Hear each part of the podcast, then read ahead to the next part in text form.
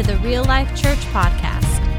To learn more about Real Life Church, including our gathering times in Yuma, Arizona, visit us online at reallifeyuma.com. Today's talk comes from Pastor Bob Van Horn.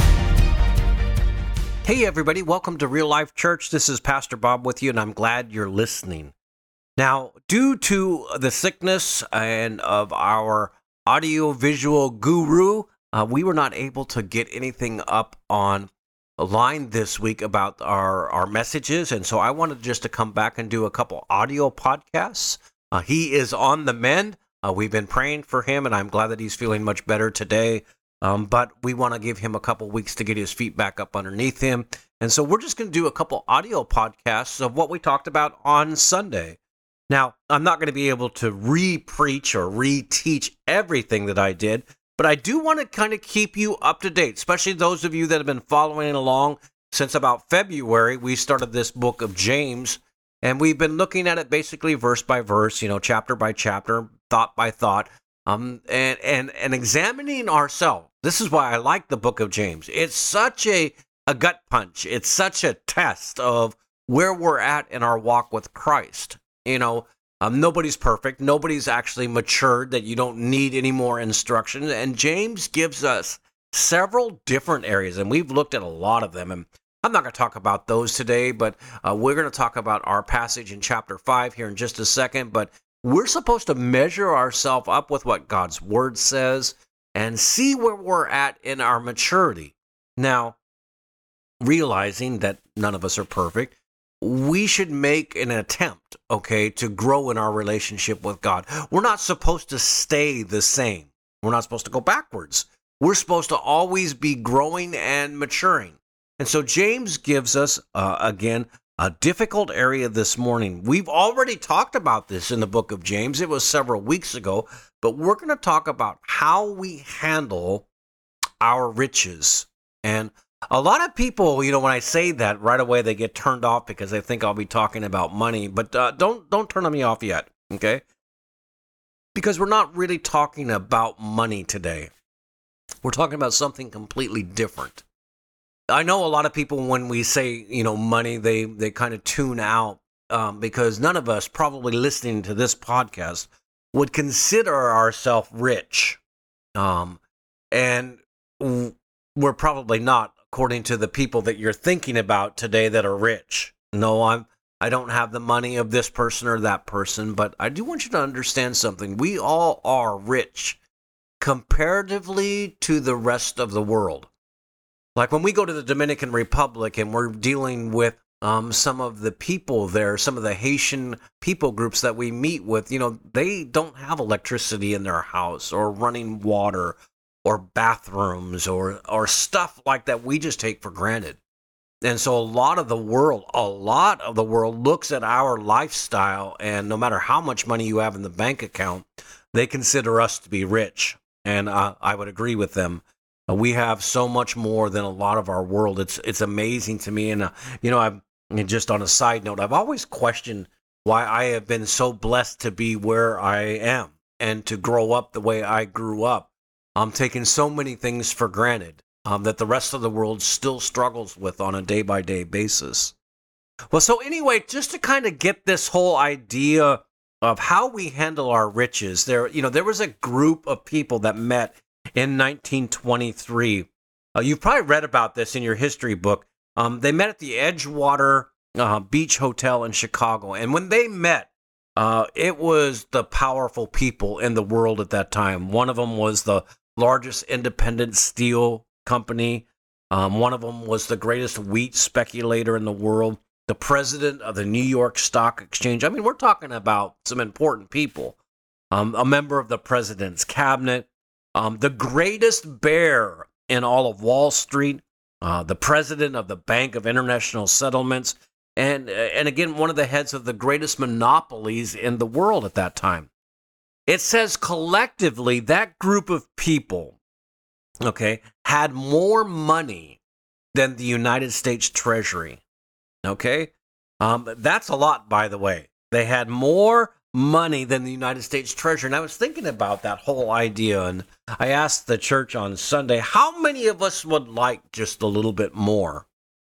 And and I'll raise my hand. Okay, I know you can't see that, but I already I I would love a little bit more. Um, if I had a little bit more, I could do this or I could do that, or I'd be more comfortable here. But here's the issue: if you were to talk to these tycoons, that was their whole life purposes to have a little more to have a little more, to have a little more. And it's interesting that every time, and even today, if you had a little bit more, now be honest with you, if you had a little bit more, you would still want a little bit more. It's interesting if you look at those people that I mentioned about 27 years later, about 1950 or so, and you were to examine their lives, you might recognize some of these names. Charles Schwab, okay, he was the president of the largest steel company and I don't know whether you know this, but in the last five years of his life, he lived penniless. Now, back in 1923, he was one of the richest men in the world.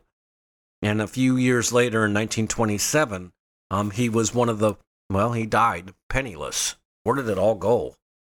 Um, Arthur Cutten, the greatest wheat speculator, he died overseas bankrupt.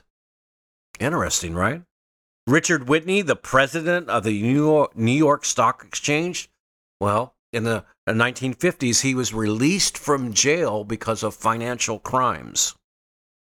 Albert Fall, the member of the president's own cabinet, well, he was released from prison so he could go home and die.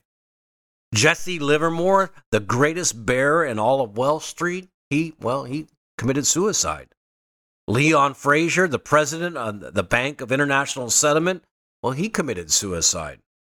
Ivan Kruger, um, the head of the world's greatest monopoly, he committed suicide. So all these guys that had all this money um, never learned how to live with their riches. And that's exactly what James is talking about in these first um, six verses in chapter 5. So let me read them to you. Um, and then I'll just make a couple comments, and I, I would like to spend the rest of our time talking about what this means to us today. All right, James chapter 5, um, verses 1 through 6. Come now, you rich, weep and howl for your miseries which are coming upon you.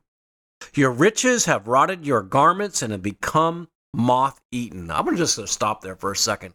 I can't believe who I'm reading right now. It sounds like I'm reading some Old Testament prophet um, who is about to pronounce some type of doom and gloom over some city because they had disobeyed God or maybe worshiped false idols. It's hard to believe that we're actually reading the words that the half brother of Jesus wrote.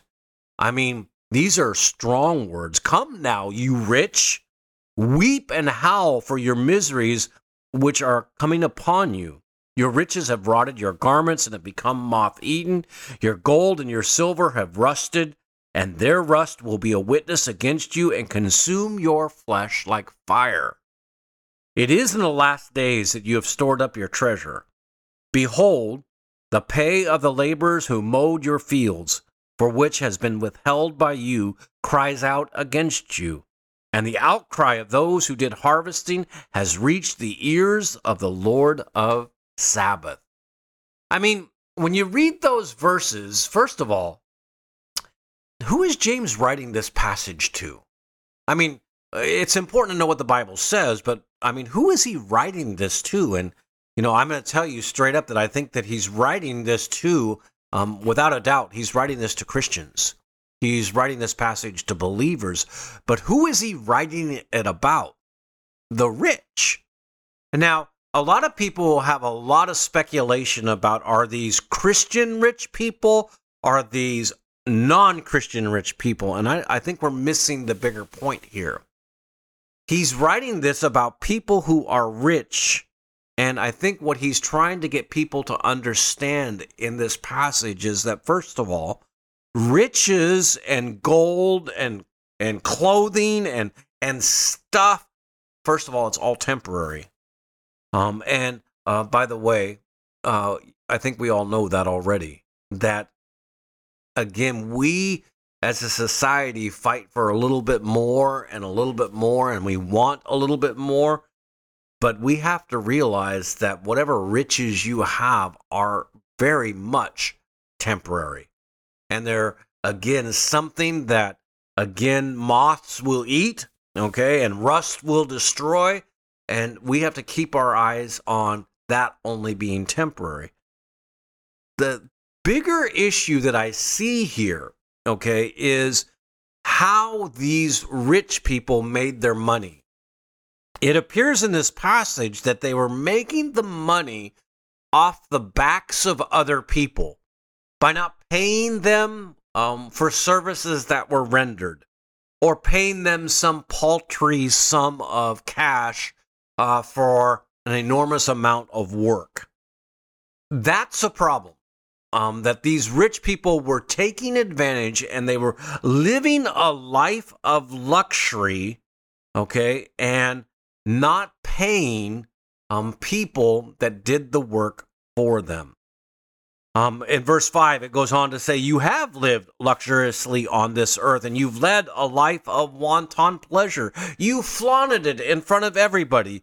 You fattened your hearts in a day of slaughter, and you have condemned and put to death the righteous man, and he does not resist you. So when I read this passage, I have to ask myself, who is he and what is he writing this passage for? Maybe he is addressing some of us that are Christians that are rich, reminding us over and over that money cannot be, and possessions cannot be, and stuff cannot be your heart's desire.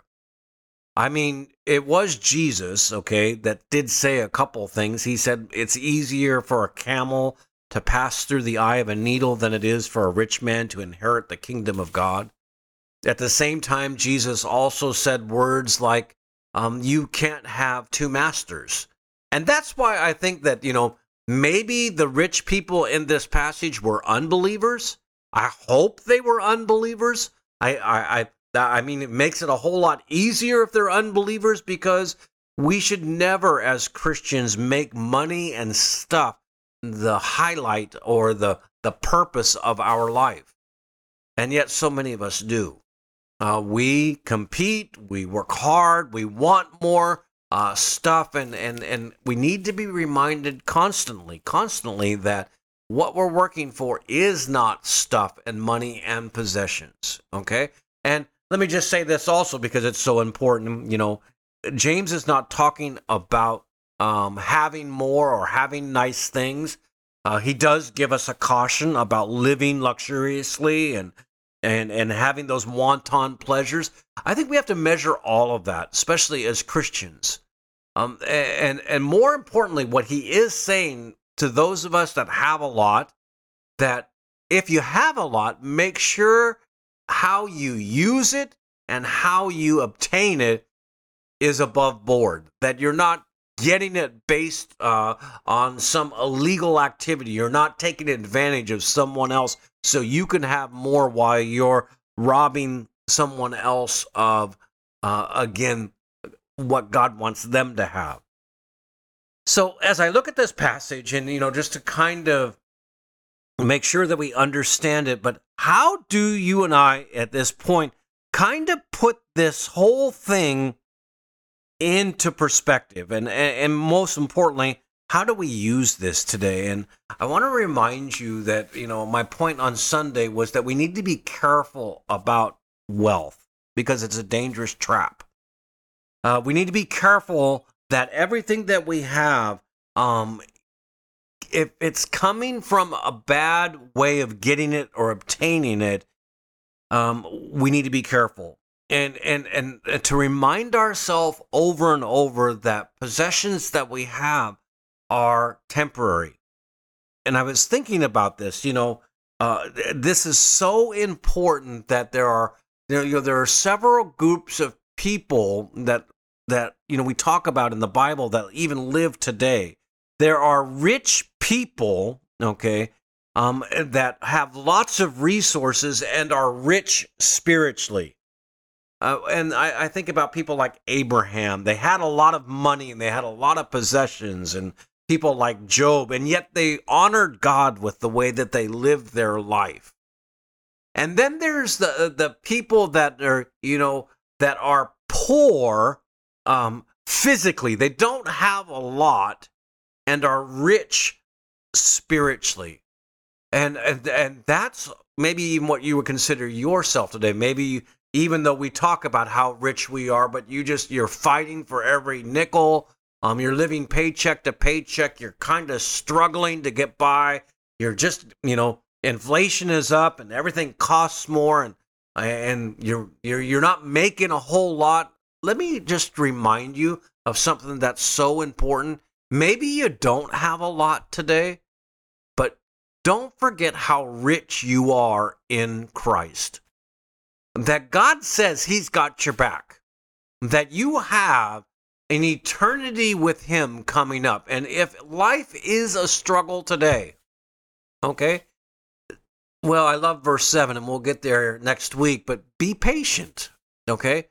God's got your back. God's coming back for you. And and by the way, um, if this life is a struggle, and I and I'm not trying to demean anybody or talk down to anybody, but if life is a struggle today and it's just a, a, a hard to get through one day, let me tell you something. You're really going to enjoy eternity. And I think one day in heaven, you'll forget about the struggle it was here because that's how rich you are in Christ Jesus. Now, I really think this passage is dealing with those that are rich physically but are poor spiritually. In other words, they have a lot, of earthly wealth and a lot of possessions, but they don't know Jesus. Um, and and I'm going to tell you something that's a that's a huge warning all by itself, uh, and that's why I say always um, that it's a trap. Money and possessions are a trap, and I, I, I have to tell you this because you can have a lot today. I mean, you can have the nicest stuff. You can have the biggest bank accounts. You can have the greatest retirement. You can have all the toys. And if you don't know Jesus, man, I'm going to tell you, uh, that's, uh, that's, that's not where you want to be. And, you know, I, I, I said on Sunday that, you know, for some people, uh, the having all the stuff today and having all that, it, this is their heaven. This is as good as it's going to get, okay, without knowing Jesus. And um, as much as I certainly believe that people go to heaven, I do believe also that people without Christ do go to hell. And that if everything is all about money today, enjoy it because you won't have it forever. Um, and better is one who has Jesus and has nothing than someone who has a lot in this world and doesn't know him. I was thinking about this also, and I, I was talking about this. We got to be careful also in this whole manner as well. Is you know, not only do we need to be careful about money being a trap, but we also need to be careful how we obtain it and how we use it. And I got into the whole idea is obviously this guy in this passage that James is writing about must have qualified in what we would call being a hoarder. All right. He he collected a lot of different things and had a lot of different possessions and used it to live a luxurious lifestyle. Uh, make sure um, that that's not what people would say about you or I. I'm not saying you can't have a lot of money, and I'm not saying you can't have a lot of possessions, but let's be careful about how we present that in front of people. Um, we want to be careful about hoarding, and uh, I was I, I was joking. Uh, I don't know how it went over, but um, I think people got it up this really just goes to people's hearts. You know, in the middle of this pandemic or in the beginning of this pandemic, I've never seen such a run on toilet paper in my whole life. Now, if I'm talking to you and you're one of them, I apologize. But man, I mean, people were buying toilet paper like it was gold. Okay. And they bought more toilet paper. I am positive that they bought more toilet paper than they actually are still using that from when they bought it. And they're still using it today. You might be a hoarder okay, if that's your mindset. Taking more than you need so others who have that need don't have that available to them. There's something wrong with that. Okay? We shouldn't be hoarders, and we should, again, make sure that we're really careful about how we live with our riches. And the last thing I said is that we need to be, we need to really be careful, okay? be careful uh, about being a good steward and being faithful to God with whatever riches we have. Now, um, we've talked about that in the past, and it was, you know, uh, I think Luke chapter 16, where Jesus is in a parable and he's talking about, you know, being faithful with the little things. Um, maybe you remember that parable, but I wonder how many of us realize what little things he was talking about. The little things he was talking about in Luke chapter 16 was actually money. He was talking about money. We have to be faithful with the little things. Isn't it amazing that in God's economy that he calls money a small thing? That if we can't learn as Christians to be faithful with the small things in life, he goes on to say, How can I trust you with the bigger things, the more important things? The more important things like the kingdom things.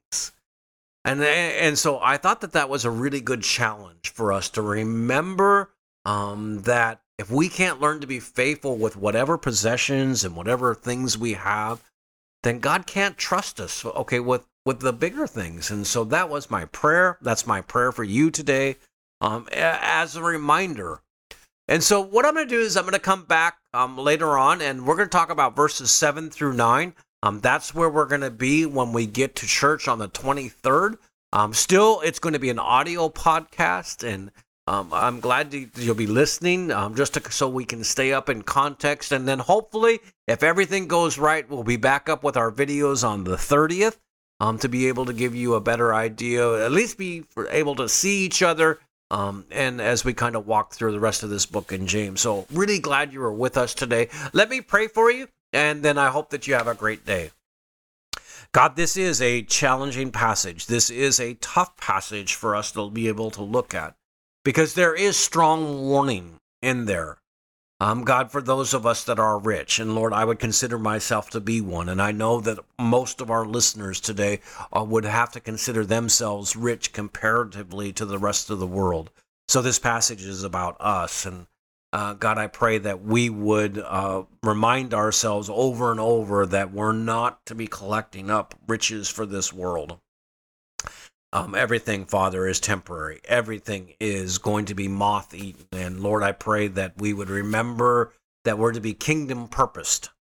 And God, uh, for those of us that are basing our riches on uh, maybe having people work for us or um, God having uh, people come to our homes to do something, God, I pray that we would take care of them in a way that, again, um, honors you and that we're not getting rich based on somebody else's work um, for us. And so, uh, Lord, remind us also, you know, to be good stewards and to be careful about wealth. It is a uh, it is addressed so much in your word because it is so tempting for us to get um, trapped um, and by it, and again find ourselves disobedient to to again what you want us to be with our uh, our wealth. So, God, I pray um, that you'll um, use this message to encourage us and to challenge us and and to uh, be again more Christ like in everything that we do. And it is in Jesus' name we pray. Amen. All right, guys, God bless you, and I will see you back for another audio podcast later on this week. If you were encouraged by today's talk, be sure to rate us and hit subscribe on iTunes, Spotify, and wherever you stream your podcasts. To experience other talks, videos, and live gatherings, visit us online at reallifeyuma.com or download the Real Life Church app. And again, thanks for listening to the Real Life Church podcast.